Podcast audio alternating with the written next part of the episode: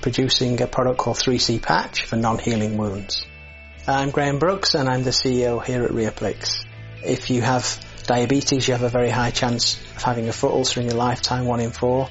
Diabetic patients, they often have impaired blood flow to their feet, which means that the components that are required for wound healing are not delivered by the blood to the wound on the foot. So what we do is we take blood from the arm, concentrate it into a patch, and that is reapplied um, to the patient's wound, and that patch is then able to deliver the cells and growth factors that couldn't get there through the normally circulating blood. Primarily we're focusing on diabetic foot ulcers to start with, but it's a platform technology that could be used in many different types of wounds.